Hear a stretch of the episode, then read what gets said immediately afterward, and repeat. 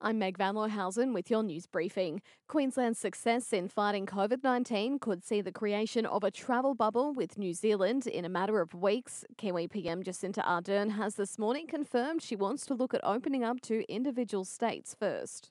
Australia's changed its position up a bit. You know, previously uh, there was a bit of a view that you wanted movement between states before you'd be looking to New Zealand.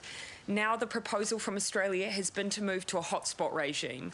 And so we're just working through what that would mean. On Nine there, Ardern saying a full Trans Tasman bubble could be in place by Christmas. It's welcome news back on the coast with Noosa Tourism Chief Executive Melanie Anderson telling Win News they've got plans to take advantage of the proposal. We will be focusing on making a very attractive bids to get our, um, our destination up front and um, first of choice for the New Zealanders. It comes at the same time Noosa is officially booked out, with accommodation providers filling up over the September school holidays. It's the first time the region's been at capacity since Christmas.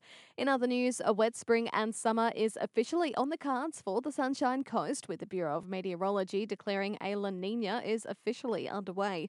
Queensland can expect increased chances of flooding and cyclones. In a positive, though, the fire risk will be a lot lower than last year. The last major La Nina event triggered the 2011 Queensland Queensland floods, but the Bureau's forecaster Peter Clarkson says this year's event was looking weaker based on the current forecast.